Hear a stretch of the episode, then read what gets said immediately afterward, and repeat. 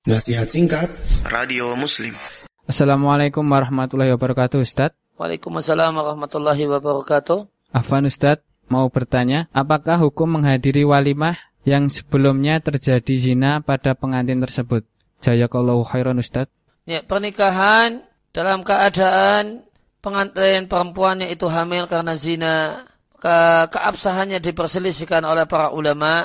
Ada ulama yang membolehkannya dan ada ulama yang melarang. Ya, maka menimbang hal ini, orang yang mendapatkan undangan untuk pernikahan semacam ini bisa mengacu kepada pendapat fikih yang dia ambil.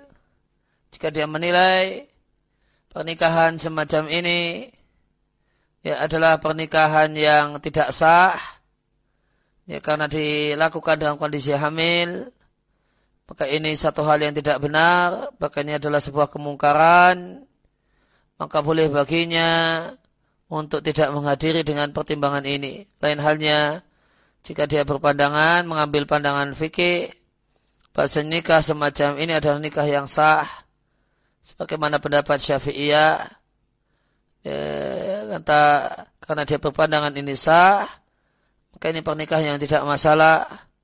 Maka tidak masalah pula menghadiri undangan walimatul ursnya. Nah.